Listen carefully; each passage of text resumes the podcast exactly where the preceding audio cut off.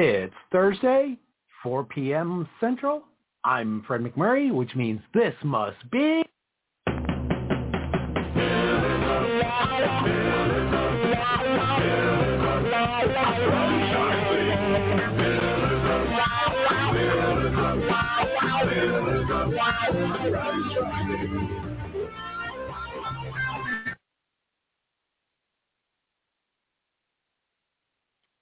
Hello and welcome to Pillars of Franchising. It is what day, Kristin? You're muted. oh my gosh. It's going to be a Kristin year, not an Elizabeth year, isn't I was hoping you would notice as I queued you up to say your favorite day of the week. It is, and I already said it, and I was dancing around to the music. Yeah, I blew that one. Yeah, well, why don't you tell us anyway? What's today? My favorite day of the week. It's Friday Eve. And right? we have an amazing show today. I cannot wait. I have one of my favorite co-hosts with me today, Scott Greenberg, the wealthy franchisee. And uh, we've got a very special guest that we'll also announce later on in just a few moments. Woo-hoo. Exactly. And I want to remind everybody before we go into our word on the street to call in um, if you have questions because we do have such a great jam-packed show um, with a lot of people filled with franchising information. If you have questions for our panel or our guests, you can call us at 323-580-5755. Awesome. So word what? on the street. What is Go the ahead, word? I'm sorry. What is the word on the street, Kristin? Oh, the word on the street, of course.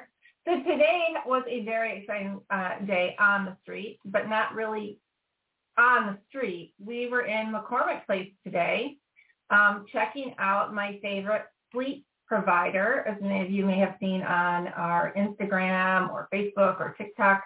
Um, I have chosen the brand Toyota to back um, all of my fleet. So right now we have 15 cars that we use for our Molly Maid business. And I went down to check that out today because one of the big things that is killing every small business right now are fuel costs.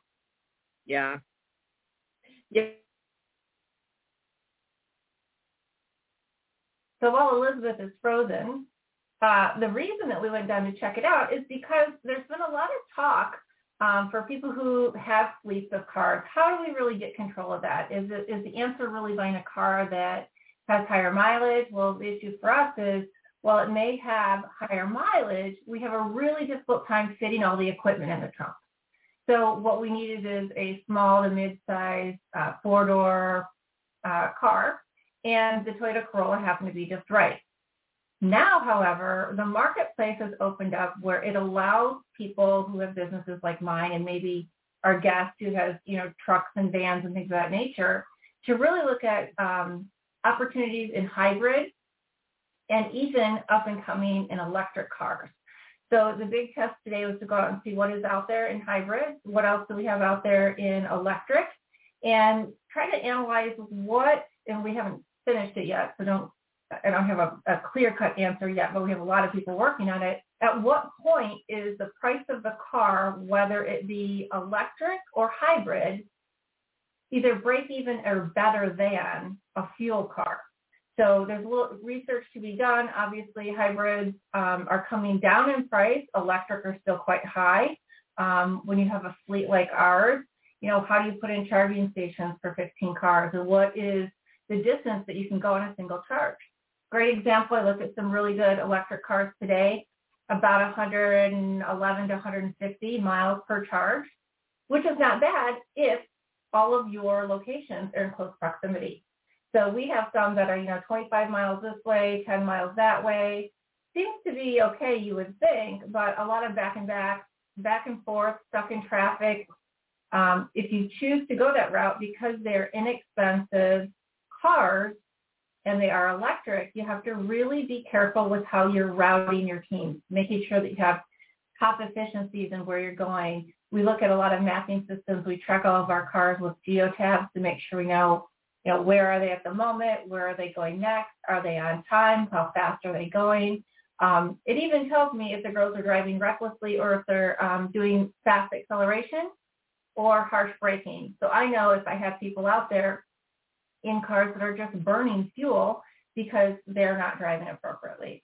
So for those of you listening who are considering getting into a business that has a fleet, um, this is a big topic I would say to follow and really look into when you're doing your break-even analysis and your business plans for a new franchise. Think hard about what are the benefits and the break-even on a fuel car or gas car, traditional car, versus a hybrid or an electric car. So with that, from the Chicago McCormick Place, um, fabulous car show today, um, I would like to say, make sure you do your homework and seriously consider getting smarter cars if you've got a business with a fleet. And with that, here we are. Scott, how are you today? Good, Kristin. How are you doing? Doing great, doing great. I'm so excited. Um, I have to tell you all that I couldn't wait to have Scott on the show, not only because he's one of my favorites to interview with, but because he turned me on to Carmelo.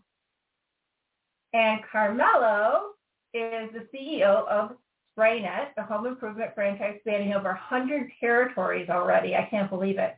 Um, and they focus on um, R&D, new products, services, and technology to consistently provide homeowners with smart, cost-effective, specialized home improvement services that modernize a property and increase its value. Now, Carlos, I'm reading here, you're certified in coating technology and formulations. Can you tell me a little bit about that and what you're doing um, with that in your business? Yeah, well, uh, I mean, when I first started my business, I was actually, even before my business, I was actually a student painter, a college pro student painter. Um, only to recognize that whatever paint you get in the store wasn't necessarily conducive to what we want to achieve, right? We wanted to achieve a factory finish, something that looked good, you wouldn't have to re- repaint it. Um, so we started looking at what people are doing in the factory, right? When you buy a brand new door, uh, it's been painted, right? And most people realize that it doesn't scratch, it doesn't peel, it doesn't chip. It just looks new for a long time, right? Eventually it'll fade, but it won't really start peeling like paint will. Uh, so we thought, what if we can bring that on site? And when we tried that, it didn't really work because uh, the paint would crack right when you applied it because it was made to really spray, wrap, and ship, right? Industrial coatings. Um, so started looking at ways to be able to actually bring that on site, and that's how I got into formulation and coatings because everybody was thinking it was impossible, but I knew it, was, it, it had to be possible. So I finally found a chemist who was open to the idea, I don't think able speak the same language. Uh, so took a few courses, did my own research online, found a few courses. That's kind of how I got certified, if you will. But I think most of my uh, experience is, is, is practical uh, more than theoretical, I guess, at this point. So how did you I want to just quickly kind of review how you got into franchising. So you had this idea, you wanted to do better, makes total sense. I came out of home improvement. Totally get that. How did we go from being a chemist to being a franchisor? Tell me briefly how that happened.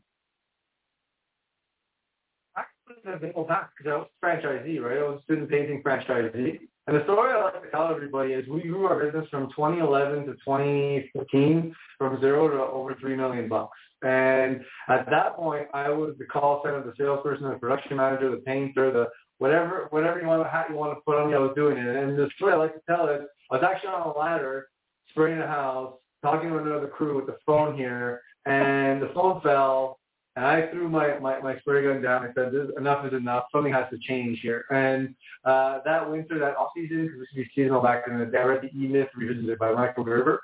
And he spoke about franchising. And I said, well, I used to be a franchisee. Why don't I try to be a franchisor? And literally that year, uh, we decided to put together a franchise offering. Uh, we ordered our first two franchises, two hours east of here, two hours west of here. Even with no training, they actually did really well in their first year. And that's how we started up. Wow. And are you're currently in Canada, right? Right now, yeah, I'm currently standing in Canada. awesome. Well, hello to the north. I hope you're not getting this big snow like we're getting today because it is frigid out there. It's nice here, actually. Well, I want to congratulate you because you were named the 2020 Global Emerging Franchise of the Year by IFA, as well as featured in Forbes, Entrepreneur Magazine, Franchise Times, and on my favorite station, HGTV. So that's a huge accomplishment coming from a guy who was out there in a typical day of a franchisee doing 10 different things at once to where you are today. So congratulations with that we're, we're also on Netflix, by the way, if you guys want to watch Instant Dream Home, we're episodes three and seven. So uh, that aired last year. Awesome. That's great. So now the reason we wanted to have you on because the reality is you don't get to where you are today without some bumps in the road, lumps in the oatmeal, whatever you want to call it, right? Like it's not all smooth sailing. Scott, do you want to tell us a little bit about what you saw so we can get this started? Yeah, so I mean, I just recently, Carmelo was kind enough to invite me to uh, be the keynote speaker at his um, franchise convention um, in the Dominican Republic. Um, I don't think any of the Canadians complained about leaving Canada to go to the warm weather and be on the beach for a few days. Uh, and I didn't complain either. I was really psyched to be there. And Carmelo, Carmelo I've been talking for a few years um, about possibly doing something together, and he had read my book. He was the very first person to review it on Amazon. Um, you know, so I appreciated that. So we've had so this relationship and talking. You know, as the CEO and founder of this company, Carmelo can talk about all the things that make it awesome, except for one thing. He can't talk about himself as an asset and how awesome he is, because that wouldn't come across as very becoming. But I can, and I can tell you that so much of that success is Carmelo, and I felt that even going into the convention, but I saw something new that I didn't expect, and it was this. So probably, you know, two-thirds of the time when I keynote a convention, it's in the opening general session, and I come on after the founder or CEO does a state of the franchise presentation. So I've heard a lot of them. They all talk about how great things are and how great things are going to be. Better ones also talk about some of the challenges that they're doing about it. But very few also did a third thing that Carmelo did was to say, hey, you know what, along the way, we've made some mistakes. And he put up a slide, and I posted that on LinkedIn. It just said, fail. And when you actually listen to what the failures were, they were actually just operational things. It was obviously a franchisor who was just learning and innovating and trying things. And sometimes these things work and sometimes they don't. That's what happens when you innovate. But what came across wasn't incompetence, quite the opposite. It was humility. It was someone with a growth mindset. And I was just so impressed. And I could tell that all the franchisees were impressed as well. Like if I have a choice between signing with a franchisor who's perfect or signing with a franchisor who's transparent, I'm going to choose the one that actually exists. And that's the one who's transparent. And so the, the transparency and the humility I thought was awesome. And everyone did in the room. And that's why I posted about it on LinkedIn because I just thought it was such a special thing. And as a hook, I said, this franchisor really blew it. I didn't name it. And the only way to know is to actually read the whole thing.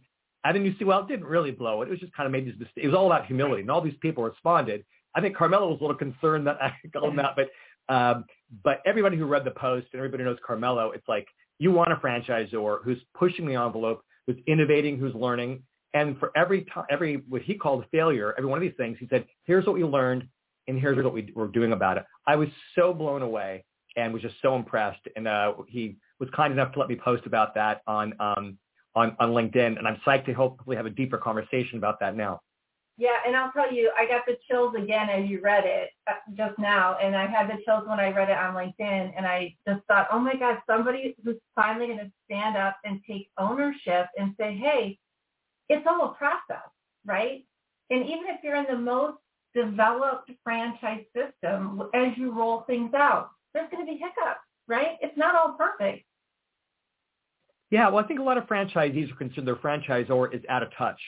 The franchisor won't name the elephant in the room or won't name the challenges. Um, and again, not that there were a lot. I mean, Spray-Net is killing it right now. You know, in both countries, like there's so many things that are great. But even in spite of that, um, Carmelo, I was just so impressed that you were willing to kind of share those things. But the emphasis was on what you learned and what you're doing about it. And I think everybody left the room more psyched about you and more excited about Spray-Net. I'd love to know more about your thinking going into that. Like, is that part of your usual conversation with franchisees? Or what inspired you at that event to actually create a slide and, and, and approach it that way? Well, well it's funny because I didn't realize that that's not a common thing So you said because uh, it's, it's, it's normally part of my presentation all the time. So when you came up to me, you said, I never heard that. It's like, I don't know, that was a bit weird because, I mean, nobody's perfect, like you said. So why are people pretending like they are? So I guess I guess everybody knows that mistakes happen. So why not just talk about you know how they happen, what we did to change it? Because think about not all the franchisees know we did in the background to actually fix it, right? So uh, I guess for me, we kind of communicating that. Here's how we fixed it. Here's how long it took. And we're going to keep doing new things. It's going to happen again, but that's the only way we're going to continue to grow and innovate. So I don't know. I, I guess I guess I just thought it was part of the part of part of the usual State of the Union. I, I I've had it in my presentation the last two three years at least. So thanks thanks for making me know that it's not. Well, I think it's. Oh, Scott, you're muted. Someone must have muted me for talking too much because I didn't mute myself. So thanks a lot, Fred. Um, you know, I, when I when I wrote my book and talking about like these great franchisees, the interesting thing is whenever I've interviewed them, and it continues to this day, so many of them are like, yeah, I don't know why I'm successful. I just you know I'm just kind of doing things in a normal way, not realizing how much of what they're doing is extraordinary. That it's not normal to do that, and so I see why you were great as a franchisee, and I see even more why you're you're great as a franchisor. Oh, a wise guy, eh? I'm really curious as to what the feedback was at this event, at your after your State of the Union. You know, did you get a stand up applause? What are your franchisees saying right now? Because I would be like, oh my God, I'm so glad I'm in this environment right now. We, we sent out a post convention survey, um, and I was actually surprised. Yeah, the, the State of the Union got a really high mark. It got nine nine point four out of ten. Uh, so Scott I beat you. You got 9.3. Sorry. Uh, but that, that's pretty high though. 9.3 for a keynote. I think I think you took memorable in the history of Spray-Net. So Scott's petition was amazing, by the way. Um, but yeah, so I, I I, I guess people liked it. I, I was surprised at the score, to be honest. But uh, yeah, I, I guess similar to what you're saying, people enjoyed that, especially because we had a lot of new franchisees. We're not used to that, I guess. Uh, I mean, the other old franchisees kind of hear me say that kind of stuff every year, but yeah, it was, it was good. I don't know how I got a 9.3 because that keynote was perfect. It was without any mistakes whatsoever. I don't make mistakes in my presentation, so. I get it. Yeah, it must have been that one franchisee who gave me a nine instead of a 10. Instead of a 10. Um, must have been you, you should go back and look for their name on that survey. so, Carl, I mean, obviously, this has been a really great experience for you. Obviously, it's been a learning experience for all of your franchisees. How many franchisees would you say um, at that event are new? Like 50% within the last two years, or what do you have? Yeah, Actually, so we went from 45 to 70 franchisees in the last year. So, you know, 25 new franchisees there. Um, so yeah, a good portion of them are new, and even even out of the out of the whole, like let's say there's 70 in all, there's about 35 of them actually done more than a full year. So uh, even of the you know not entirely new ones, they're still pretty new. Because as you know, in franchising, your first year you're basically new until you get at least you know, a year and a half. So yeah, a lot of new people. Yeah. Carmelo, can, can I ask a different question along the same theme? Is, you know, you provide a service to people at their homes where they're really picky. You're painting their kitchens, you're painting the outside of their homes. And I've got to imagine there are people who really are focusing on the imperfections, right? And sometimes their standards are too high, and sometimes maybe it's the franchisee or their crew kind of made a mistake. Um, and I'm wondering to what extent, you know, your franchisees are willing to kind of own those mistakes and how that translates to a better customer experience or, or, you know, what is the reaction to that, to bring that humility into their operation? Well, that's an interesting question because, so I'll brag a bit here about our franchisees, especially in the U.S. Our average U.S. Net Promoter Score is 91. So uh, that's that's pretty high uh, with like over a 35% response rate. Now, because we have something that's unique, um, I would say we have a bit more uh, leeway in terms of service, and I'll explain what I mean. Um, if you're hiring a conventional painter, um, you know you know what you're going to get with paint, right? You know it's going to be regular paint job. It's going to look like a regular paint job. So when you're looking at it, are they on time? Are they clean? Uh, you know all of the other stuff. So because we offer a final product that people are like wow blown away with that surpasses their expectations, they kind of set aside if there's any of the other stuff that's not perfect, which should be perfect on, on both sides. But because that's this like phenomenal product that people really like blow their mind, it kind of helps us in that regard. Because if you read that promoter score, it's always the product surpassed my expectation. Wow, better than I expected. This looks brand new. They don't often talk about people being on time or cleaning stuff. There's a few, we need to work on that piece too. Uh, but we're kind of lucky in that regard. So uh, I, I, that's the way I would handle it. In terms of the franchisees, um, you know, most of them are, are pretty diligent, like in terms of, of, of customer satisfaction, the importance of the Google reviews. I mean, I don't want to brag on their behalf, but we do, we are pretty lucky to have very diligent franchisees. I mean, our, our, our across our system, our net promoter score was 83, which is which is pretty good as an average for everybody. So I don't know if that answers your question, but I guess I guess we're a bit lucky in that regard. Yeah, well, I guess if you're blowing their minds in other ways, then there's a little bit of a cushion in area, areas where, again, perfections is impossible. Um, but if you're blowing your minds in other ways, I guess you're going to be okay. Yeah, yeah, kind of like your content was amazing, even if your tone may have been off, which it wasn't, by the way. Uh, if your content is that good, you know, like we'll forgive you. That's great. So uh, uh, you know, obviously, Carmelo, we need to talk a little bit about your business because people out there are like, oh my gosh, this guy's a great leader. He sounds like he's somebody I would like to join in his mission to grow Spray-Net. Where are you looking to grow? Tell us a little bit about your ideal candidate and, and what it takes for them to get a uh, franchise from you.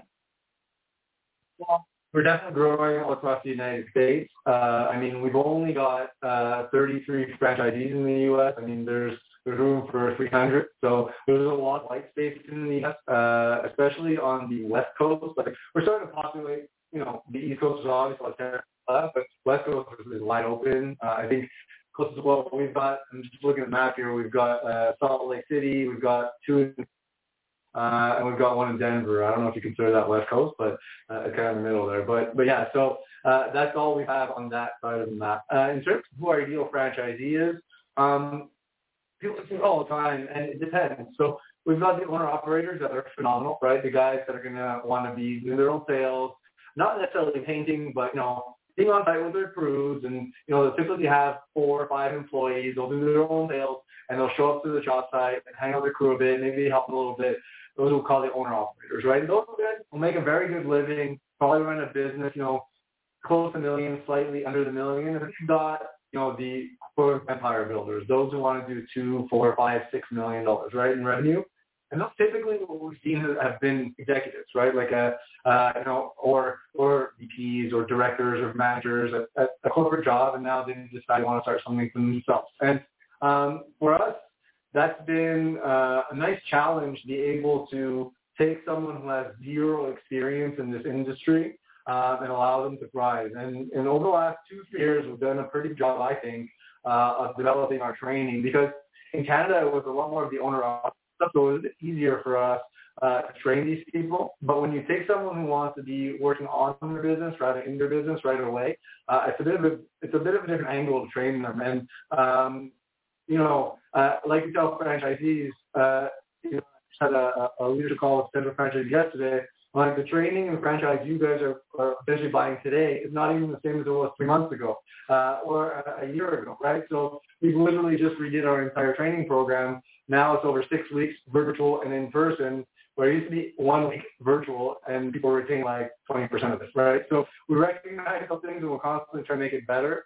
Um, so I would say the goal, one of my mentors told me that uh, as, a, as a successful franchisor, you need to do two things. You need to have franchisees who are able to beat you in, our cor- in your corporate territory, uh, and you need to have anybody, not just the A players, because everybody wants the A players, right? So if you're C players, C successful too, then you're a successful franchisor. So that's that's always what we're constantly striving for. You know, one thing I really like about that is that you said my mentor. So do you, you use mentor today still? Yeah, so he's one of my mentors. So he, uh, th- this person, and I, I don't know if I need to name him or not, but he, uh, he's got 300 franchises across Canada, the U.S., and a very similar business to us. Well, Bath Fitters, uh, Theo Bath Fitters. Uh, I don't know if you guys know that brand or not, but it's actually out of here. Very cool, very similar to what we do. They manufacture all the all the bath enclosures. Right. Um, so they're a manufacturer like we are. Uh, they, they distribute to their franchisees and they're in the home service space and they offer something at the fraction of the cost of replacing your bath. So very, very similar business model to us. Um, and, you know, I always kind of pick a brain on how he expands in the U.S., what he did differently. Um, you know, he's a good sounding board for myself. And we also had an advisory board a few other, uh, I, I guess, Well, I Rick Frig, right, Scott? You know him very well. You were an Edible Arrangements franchise. He's on our advisory board. Uh, we were able to get these people on our advisory board because of winning that prize at the IFA. Awesome. I think it's great, um, Scott. I'm sure you probably agree to have somebody who's clearly been hyper successful, amazingly um, in control of your franchise, and you still have a mentor. I mean, do you think that's attributed to some of your ability to stand up and take ownership of some areas that maybe didn't go as well as you wanted to the last year or so? Don't know what you don't know, right? Like until you've gone through it. And, and even when you ask people like been through it, you kind of get 60% of the information, which helps you not get a really strong punch in the face and knocked out.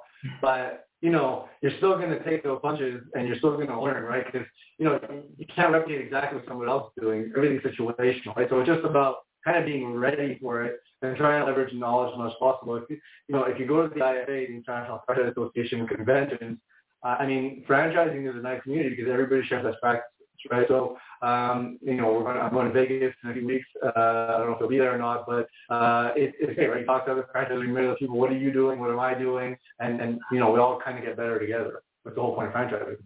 Well, I guess that's why they say you're in business for yourself and not by yourself. Even as a franchisor, I guess when you when you, you get in this community of other franchisors, it's kind of a similar similar style, right? Yeah. And just quickly, would you like to tell everybody how much it costs? What's the investment in your brand to get started for those who are interested? Yeah, it's, between about 120 and 175,000. Um, you know, a second territory is a bit more than that. Um, on average, a franchise about second territory, I think, to you know 180, 200,000. That includes franchise fee training, uh, initial marketing, truck, uh, sorry, trailer equipment, uh, as well as cash flow required to get your business off the ground. So um, it's you know where SBA approves, you can get an SBA loan, uh, but it's a pretty small investment for the size of business that you run for sure. Sure, awesome. And are you um, mainly looking for? I guess it's a blend. You kind of already answered it, but I've got a lot of people who want to know about semi-absentee or absentee ownership. Can you just speak to that briefly? Yeah, it seems to be the buzzword franchising semi-absentee at this point. Now all I hear. Um, absentee, no. I mean, not a passive investment. And to be honest, I won't speak on behalf of everybody. I don't know that any franchise is a passive investment. I mean, I think that's just a dream people are selling at this point. Um, semi-absentee, it depends on how you define that. If that means that you know, you're going to be working on your business rather than in business, yes. If that means you you think be at the beach and be working part time. I don't know if that works for any business either, right? Uh, I think that's another dream that people are selling. So um, we are trying as much as possible to create a digital infrastructure for people to be able to work more on their business right away. Um, so I guess if in that regard uh, you consider that semi-absentee, then yeah, absolutely. Uh, we consider the Empire Builder semi-absentee because they're not rolling out their sleeves and painting the house. It's not expect the owner-operators to do that either. Um, so both work, uh, but you know, one, one, one thing I'll say about the semi-absentee model is you need to be you need, you need to have the resources, both financial and operational. So if you're not going to be the driver of your business, you need a driver, you need a general manager, uh, and you need to have the cash because you got to pay this person. Your fixed costs initially will be higher. Uh, you need to invest a bit more in marketing because you want to grow your business quicker. So we're definitely open to both. We just need to make sure that people are set up for success. That's awesome, Scott. Yeah, well, I just want to thank Carmelo again. Uh, it's always great to, to talk with you and to work with you, but to see you in action, see you doing what you're doing, it's very clear uh, why your brand has gotten so great. And um, if you're a racehorse, I'd be betting on you. Um, and I have a feeling that uh, a few years from now, it's going to be a lot harder to get you um, on a webcast like this. Yeah, and I would guess the, the, the territories are going to be disappearing pretty quickly too. So. And I want to say this about your 9.4 that you got he made a Carmelo made a comment to me, you know, beforehand saying, you know, I'm not a professional speaker like you. I'm like, they don't need a professional speaker. First of all, he was a great speaker. More importantly, it's like it's the information that he wanted, and he was able to deliver. So I'm not surprised by that at all. Sometimes it's the content, That's right. And since I don't have any content, all I have is just like, you know, the fluff stuff. So you bring both. So 9.4 at the very least. Carmelo, thank you so much for spending the afternoon with us. Can you please give our listeners and our viewers um, some ways in which they can contact you if they're interested in a Spray-Net franchise? Yeah, well, we've got uh, spraynetfranchise.com. Um, I don't know if we're posting a link or not, but it's all one word, spraynetfranchise.com. Put in your information there. Go for a development team, and you can and they'll definitely contact you right away. Excellent. And we will post all of these social media links on our page. And um, anybody listening, if you've missed any part of this great interview with Carmelo, you can certainly go on YouTube and watch it again. So Carmelo, thank you so much. We really appreciate having you on, and I cannot wait to talk to you again because my guess is in the next year or so, you're going to pop another hundred or so locations. Thanks. I hope so. That's the goal. Thank Thanks, you so guys. much. Hey, franchise owners. How is your local marketing?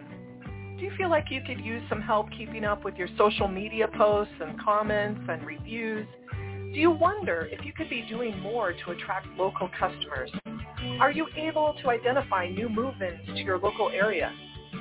At Westvine, we help franchisees like you reach more local customers through digital marketing. With daily monitoring, creative content, and ad placement, and customer data intelligence, we'll get your business in front of the people who want your products or services. We also work with franchisors who need an agency to handle the digital marketing for all of their locations. If you're ready to reach more local customers, give us a call at 805-265-5440 or visit us at westvine.com. That's 805-265-5440 or westvine with a Y dot com.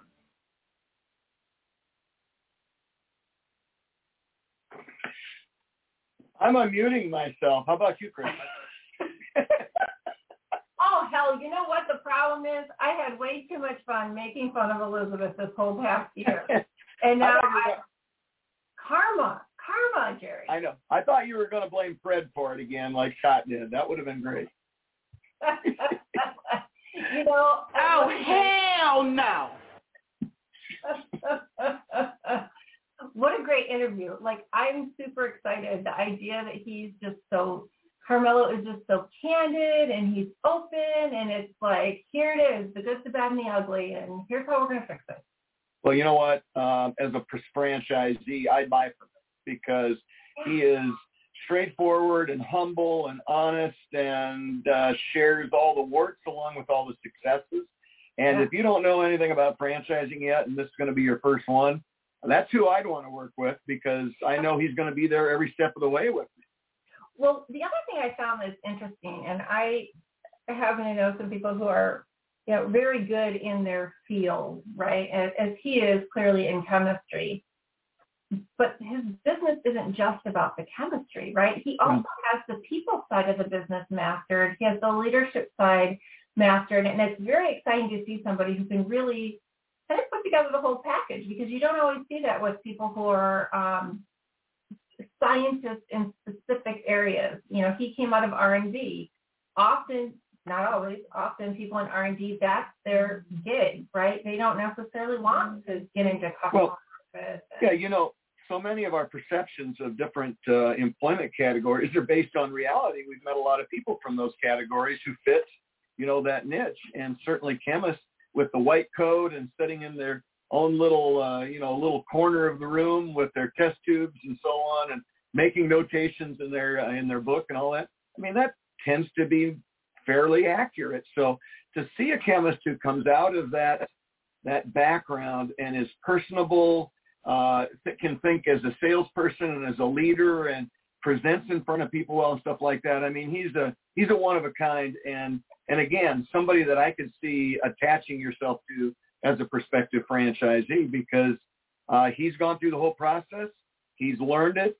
Um, again, it appears to me the product he's selling, which is ultimately the paint and the paint job, yeah. who would know that better than a chemist, chemist that put it together? Yeah, absolutely. And for people out there listening going, I can't believe this, I live with one, so I can tell you firsthand.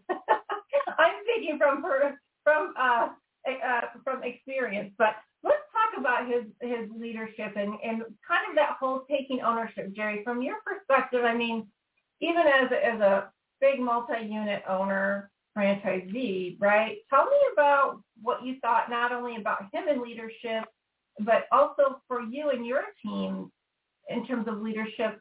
How do you how do you come about being able to just be real with your people and kind of blatantly honest? Yeah, I know. You know, I had a conversation with my operations manager for my uh, the joint chiropractic group today, and we were uh, uh, we were talking about the financials, and there we're getting ready to have our annual meeting with uh, our celebration with our staff. And the question came up from him: How much do we share so that they understand how their job impacts the bottom line? And you know, uh, certainly there are things we can't share, but at the same time, few bosses, few leaders share any of that. It's kind of like just do your job and don't worry about all that stuff. But at the same time, as an employee, you know, you want them to buy into the vision and the dream, not just the job. So sharing some of those pieces with them and helping them understand how the pieces come together. You know, uh, with Great Clips years ago, uh, we developed a ranking system for, you know, at that time, 150 employees on three different metrics. And it came out in black and white. And uh, we were a little nervous about them being comparing themselves to others. But at the same time, everybody has a certain amount of pride and ego and therefore leadership involved in how they look at the job that they do. So the first time we posted that in black and white and it was kind of a, oh, that's cool you know, I'll work a little harder next month to see if I can move up in the in the list. And then about two months later, you know, a, a brick hit me, I think, in a, on a job or something, and I had this epiphany that perhaps putting it in colors, especially for creative people, and coming up with a color-coded system, you know, almost like a stoplight. Green is great, and, and you know, yellow is modest, and red is bad. And you know, it was amazing. Uh, I it was my job at that time to hang those in the back room, the break room. And the first time I walked into a salon and hung that, somebody walked back and looked at it and goes, "What? What's that all about? You know, I mean, what's the color coding?" Yeah. And I said, "Well, it shows who's doing great and who has, you know, room for improvement at different levels." And you know, across the board over the next few months, we saw month-to-month improvements in virtually everybody on that list, simply because it was color coded and it it kind of stood out more. It made them really think about you know, where they were, which category they were in. And I think from a leadership standpoint, that's what we do every day. I have to be able to go in front of my staff and say, we got it. We're going to make it happen. Here's what I need you to do, but here's the things I'm going to do to get it there. You can trust me. I'm going to have a job for you tomorrow. I'm going to make sure you're well taken care of. And then, and then beyond that, uh, I can only speak for myself, but I think part of my leadership is being able to just kind of I guess, open myself up, you know, with, with great clips. Mm-hmm. Um, so many of our staff come from um, broken families and different things like that. And, and my wife and I are considered mom and dad. Literally, they call us mom and dad because we end up filling that part of their, of their life in many cases. And these are adults with children of their own, and they look to us not just for the leadership, but almost a little bit of the parenting side too. Right. I know with the joint it's not quite to that level, but they still really expect Jerry to show up being optimistic and positive and a little bit, uh, you know, a little bit of Don Quixote. Let's go take care of those windmills and let's let's win the battle against them and things like that. And sure. so I, I think leadership is critical, especially when you're in a franchise type situation. So how do you handle it when maybe something doesn't go as planned and it's a failure on your part as the boss. I'm I'm very much like Carmel, very much like Carmel. If they know that we had planned that and it didn't go according to plan, I I take a bullet. I mm-hmm. step to the plate and go, listen, this was my idea, or I made the final decision to do it. It didn't go as planned.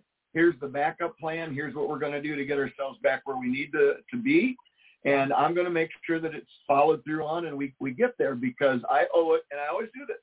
I owe it to you. I owe it to you as our employees to make sure this situation gets fixed and you don't have to worry about it in the future. And frankly, I'll tell you, I look for the sh- same thing in my franchisors.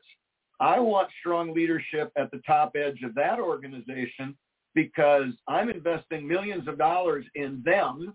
Right. Maybe it's in their company, but I'm wired to invest in them because they say it's going to work and they've worked out the details. So uh, when there's a chink in the armor and I see them falling backwards, I look to them to say, that's on me.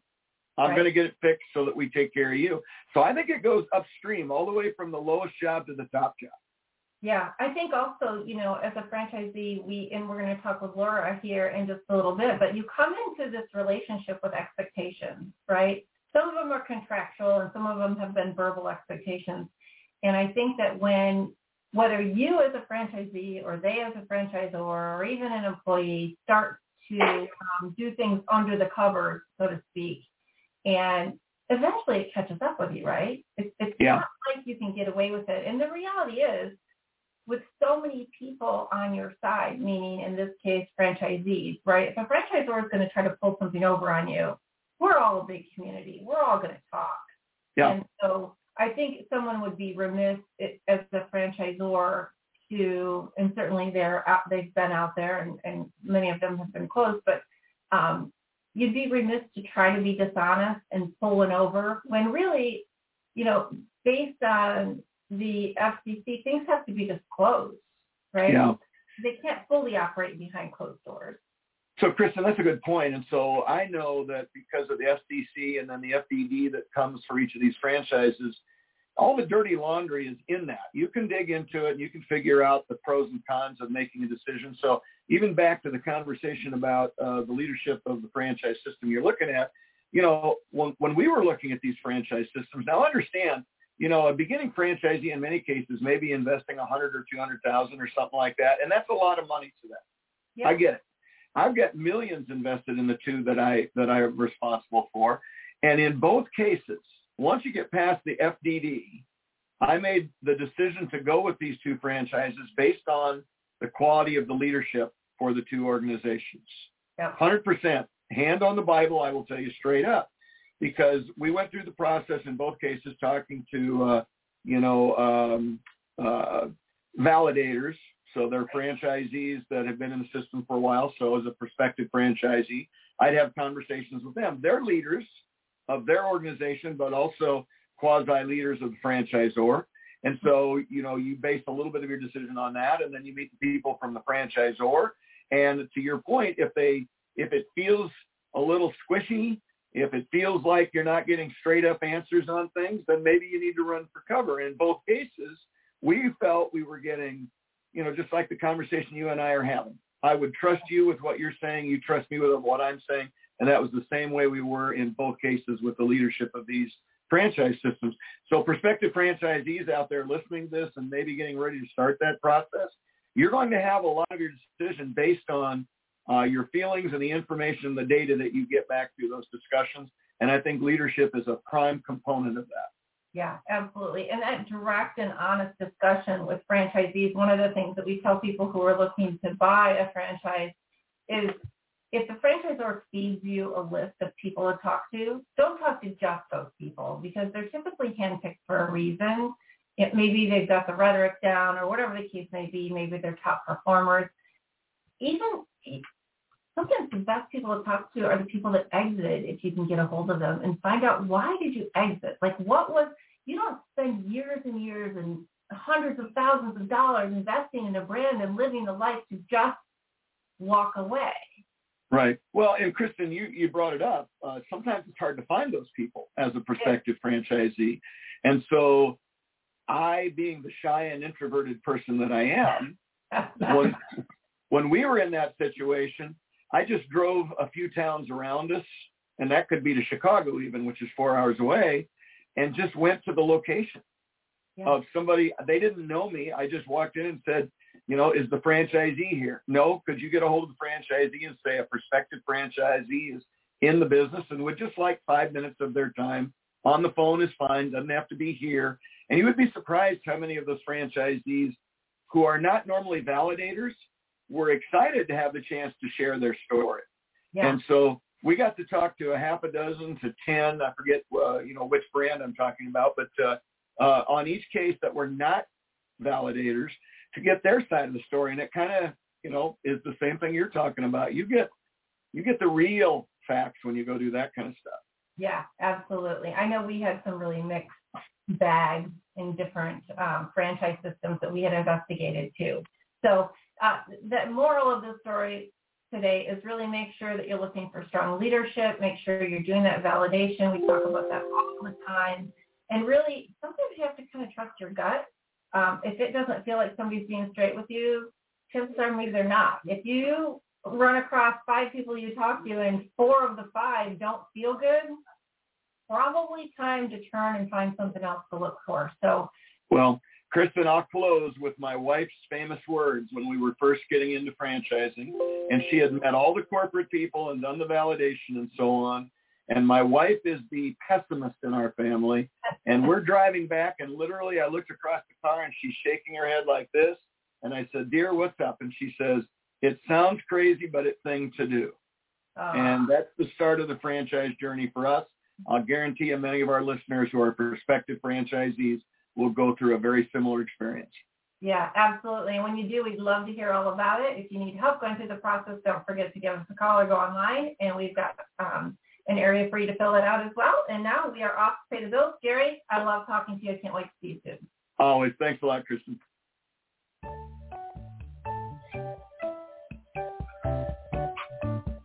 What are the top three reasons that you should tune in to Pillars of Franchising? One, franchise advice from a million dollar mentoring. And two, how about interviews from franchise professionals and influencers? And number three, how about getting some professional tips on buying, growing, and exiting your franchise? Join us on Pillars of Franchising to learn about the secrets of franchising success. You can find us at 4 p.m. Central Standard Time, wherever you listen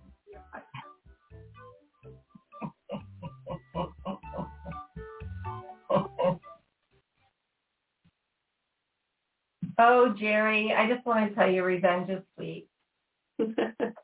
Hi, Laura. How are you? Doing really well, thanks. How about you? It's been a good show so far.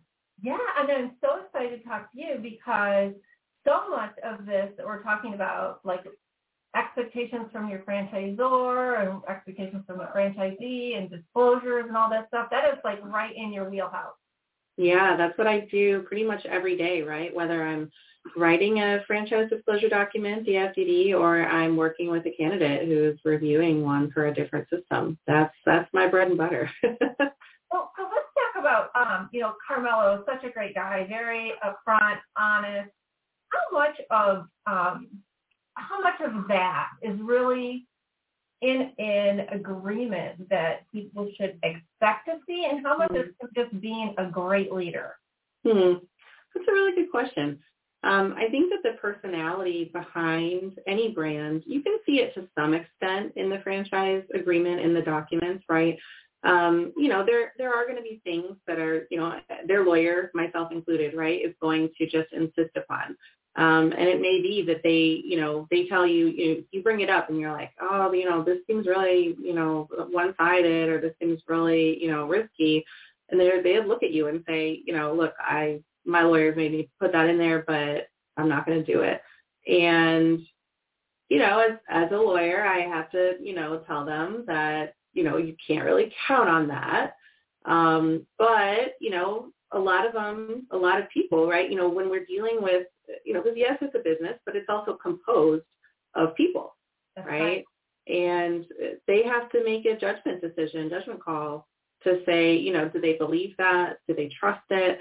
Um, how important is the whatever issue to mm-hmm. them? You know, is it very likely that it's going to come up? Um, and, you know, kind of go from there because, you know, the agreement is going to be written to be pretty one-sided. Um, you know, and that is the nature of franchising because the franchisor has to protect the brand, not just for themselves, but for the other franchisees too. And it's that's really never going to change. It's never going to be 50-50. And going into it thinking that it is, you know, that's where there can be a mixed expectation versus the document. Well, let's talk about that. What are some of the areas within the FDD that a potential franchisee should really pay attention to when you talk about expectations from more of like an operational, so to speak, um, point of view and from the honest communication standpoint? Sure. Yeah, so one of the areas, you know, that I think doesn't, it doesn't necessarily show up in the document, and so it's important during the validation calls or other calls with franchisees to talk about um, are different types of fees that the business will have on an ongoing basis, right? Um, what's in the franchise disclosure document are the fees that you have to pay to the franchisor, right, or to its affiliates, right? So if it creates a, a related company that, you know, let's say sells you the, uh, you know, hamburgers or sells you, you know, your cleaning products, sells you, you know, whatever it is, okay, um, that's that's an affiliate. However, where I see this come up a lot um, is that our, you know, our world, including the business world, is very dependent on technology. Yeah. And it's really not something where most franchisors nowadays will go and create their own technology. So that is not an affiliate. And Right. therefore, it does not typically, those fees do not make their way into, you know, what would be otherwise a big list in item six. Okay. Um, I mean, the franchisee can have hundreds of dollars a month, uh, you know, not not hard, right? You know, and those are some very valid technology platforms, you know, things that are critical to the business. And it doesn't mean that they're bad to have those. You know, I I want them to have good technology. Um, But they have to know that when they're doing their planning and doing their financial projections, that hey, you know, you're going to have another five hundred dollars of required expense. This is not like, oh, maybe one month I won't. Um, you know, plus upgrade costs, plus other things. And so it, it is important to, you know, look at that and talk to the other franchisees, talk to the franchisor, ask them about their technology, really get to know if the other franchisees are satisfied with it. Um, because if they aren't, you know, it may be something too where the franchisor knows that and they aren't going to change it, you know, in the next couple of years, which means you'll have to change it. seen some franchise systems that have really um, kind of had an epic failure, not so much necessarily based on the way the terms are written, but by the way things are communicated and handled, maybe not within a timely fashion. Um, and Yeah, yeah. I mean, there's there's definitely been communication breakdowns. Um, you know, one of the issues that sometimes happens is when brands grow too fast, right? They don't have enough staff to maintain um, adequate communications with the franchisees, whether it's for routine support or it's approval of, you know, some I need to sell my business, you know, here's the proposed buyer. Um, you know, it could be whatever, but that is something where they grow too fast and they don't staff up um, accordingly. Um, that happens. You know, another one is just it's it's the opposite actually. It's where the franchisor um, you know, sometimes I get asked about this, you know, what happens if the franchisor is not successful? Right? We all think that it's gonna, you know, the franchise, you know, they have 30 units, they have 100 units, they have whatever. Um, but you know, you like you just don't know what's going to happen. Um, I have seen franchisors, franchise systems implode, right, where they are no longer with us, um, and there's a definite lack of communication when that happens. Um, nobody wants to talk about it. Nobody wants to take the time. You know, everybody at the franchisor side is upset, um, understandably. But, you know, I mean, the good news is that those are pretty rare. I don't want to act like, you know, it's common for franchisors to stop operating. Um, but it, is something where, you know, so either too much growth or too little growth, um, they, they really end up having challenges. Well, I think that that's where it's really important when you're looking at an emerging brand and certainly have some really interesting models on and some that I'm really excited about. Um, but I think when it comes to support systems, infrastructure, um, in, in a lot of cases, the CRM, the technology behind it, those are things that someone who's investing in that brand should be very cognizant of. And are all of those located in item six? No, they're not going to be because remember I was saying if it's not a payment that's due to the franchisor or to an affiliate, it's not going to end up in item six. Um, you might find some references to it, although it'll be at a pretty high level in item eight, um, because that's where there's going to be a discussion about, um, re- you know, different required suppliers. However, it's still not going to be um, you know, a list of every single one and every single price, and it's not going to be written like that. Um, but, you know, what's funny is that, um, you know, most franchisors sell in what are known as registration states, which means that they have to get approval in advance from these certain states um, to do business there, to be able to sell franchises there. And when you try, you know, in the past to submit a very detailed item eight, something like that would say all of these things, they actually will reject it, even though it gives more information. Um, and, and it's it's sort of at odds, I think, with the disclosure idea, but they think that you know it's too much, it's too too in the weeds for what the um, document requires. So you know, even if they wanted to, they wouldn't get to. well, now, and, and that's a that's a really great point because I know even as a broker consultant, um, for me to sell in um, Washington and New York, I have to have um, a certain license to sell there.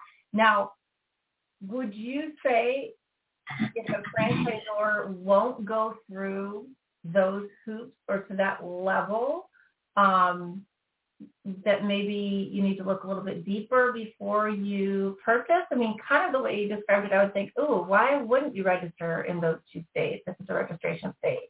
Well, that's a fair question. Um, I think that, you know, when I advise clients about, you know, where they're thinking about registering or where they want to sell, right? You know, the most, what I think the most, most given advice is right now is that you look at where the franchisor is based. So they might be based in San Diego or Chicago or whatever, and you, you basically make little circles, like concentric circles out from there.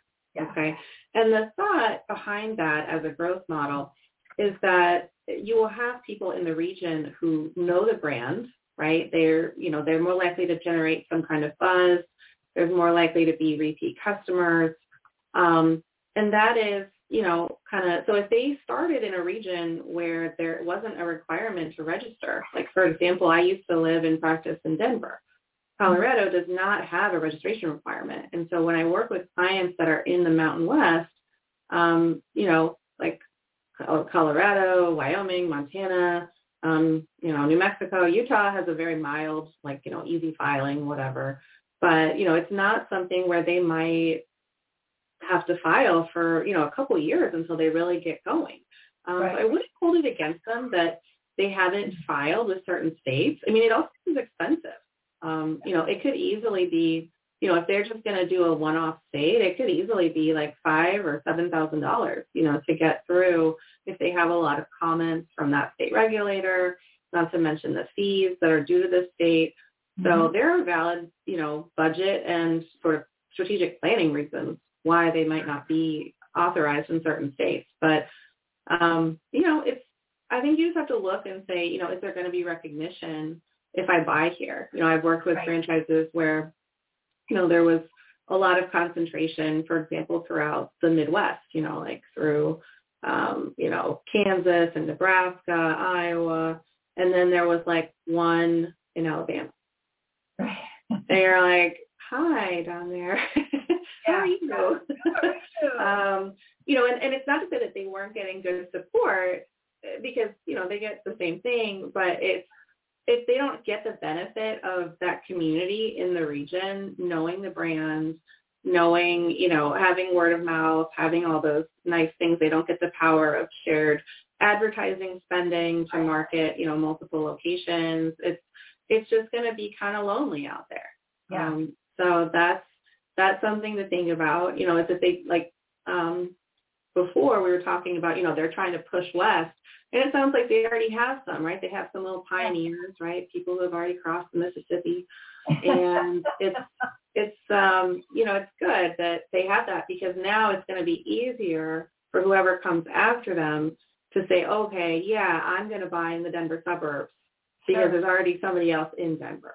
Yeah, you have to be a trailblazer. Somebody's got to do it. Right, right. You know, you can always ask for a discount if you have to be the trailblazer, but well, thank sometimes, you so sometimes, yeah. I I try not to encourage discounting too much because it's not usually accepted.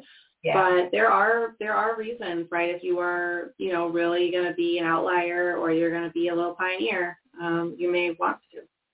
Well, thank you so much, Laura. Remember, Laura mentioned today you want to make sure when you're looking at your FDD, check item six for some built-in fees, check item eight for some other expectations that uh, may appear in the FDD. And if you need help going through that FDD, any kinds of questions, thoughts, comments that you have, be sure to put them in uh, the chat next week. You can drop them on our Tools of Franchising site or give us a call at any time when we're on air. So thank you, Laura List. We appreciate all of your legal expertise in the franchise industry. Thank you so much. Good to be here. As usual, thank you for joining Pillars of Franchising. We appreciate every single one of you. Um, we want to give a shout out to our sponsors, the Titus Center for Franchising at Palm Beach Atlantic University. You can find them on the college's website. Also, Franchise Show 247, which can be found at franchiseshow247.com. And we couldn't do it without our sponsors, and we appreciate their support. Don't forget, we'd love to have call-in guests. Our number to call in is 323-580-5755. That is 323-580-5755. If you have questions for our guests or for any of our Million Dollar Mentors, we welcome you to call in at any time on the show. We will do our very best to answer your calls. Stay tuned. More coming up. And as we wrap up the show today, we'd like to thank you for joining us on the show today. Said that double entendre kind of thing. Thank you to our guest, Carmelo Marsala of Spray-Net. What a great leader he is portrayed to be. Um, check him out on LinkedIn. He's got a great profile out there. And thank you to our guest co-host, Scott Greenberg. As always, we appreciate our uh, Pillars of Franchising contributors, Ray Pillar, Jerry Akers, Laura List, as well as our producers, Fred McMurray, Elizabeth Denham. We certainly hope that our great friend Karen Kimsey Ford gets better. She is out sick today, and we dearly miss you, Karen. Uh, I am Kristin Selmeczy, and together we are your resource for franchising success. A little tongue-tied, but this has been Pillars of Franchising, and remember that the dream starts here. See you next week.